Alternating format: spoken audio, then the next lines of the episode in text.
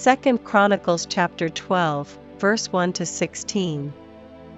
And it came to pass, when Rehoboam had established the kingdom, and had strengthened himself, he forsook the law of the Lord, and all Israel with him. And it came to pass, that in the fifth year of King Rehoboam Shishak king of Egypt came up against Jerusalem, because they had transgressed against the Lord. With twelve hundred chariots, and threescore thousand horsemen, and the people were without number that came with him out of Egypt, the Lubims, the Sukkiims, and the Ethiopians. And he took the fenced cities which pertained to Judah, and came to Jerusalem. Then came Shemaiah the prophet to Rehoboam, and to the princes of Judah, that were gathered together to Jerusalem because of Shishak, and said unto them, Thus saith the Lord, Ye have forsaken me, and therefore have I also left you in the hand of Shishak. Whereupon the princes of Israel and the king humbled themselves, and they said, The Lord is righteous.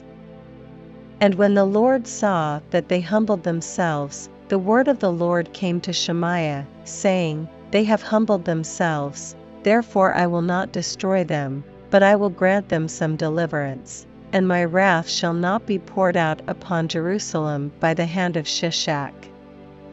Nevertheless, they shall be his servants, that they may know my service, and the service of the kingdoms of the countries. So Shishak king of Egypt came up against Jerusalem, and took away the treasures of the house of the Lord, and the treasures of the king's house, he took all, he carried away also the shields of gold which Solomon had made. Instead of which King Rehoboam made shields of brass, and committed them to the hands of the chief of the guard, that kept the entrance of the king's house. And when the king entered into the house of the Lord, the guard came and fetched them, and brought them again into the guard chamber.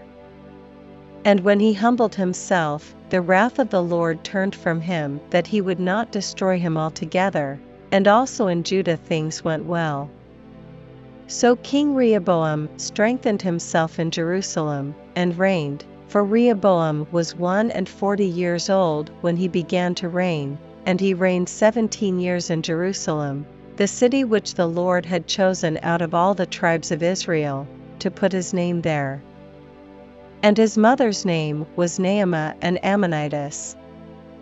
And he did evil, because he prepared not his heart to seek the Lord.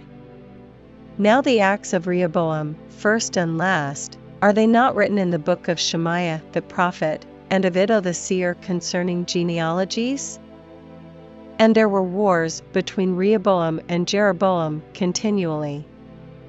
And Rehoboam slept with his fathers, and was buried in the city of David, and Abijah his son reigned in his stead.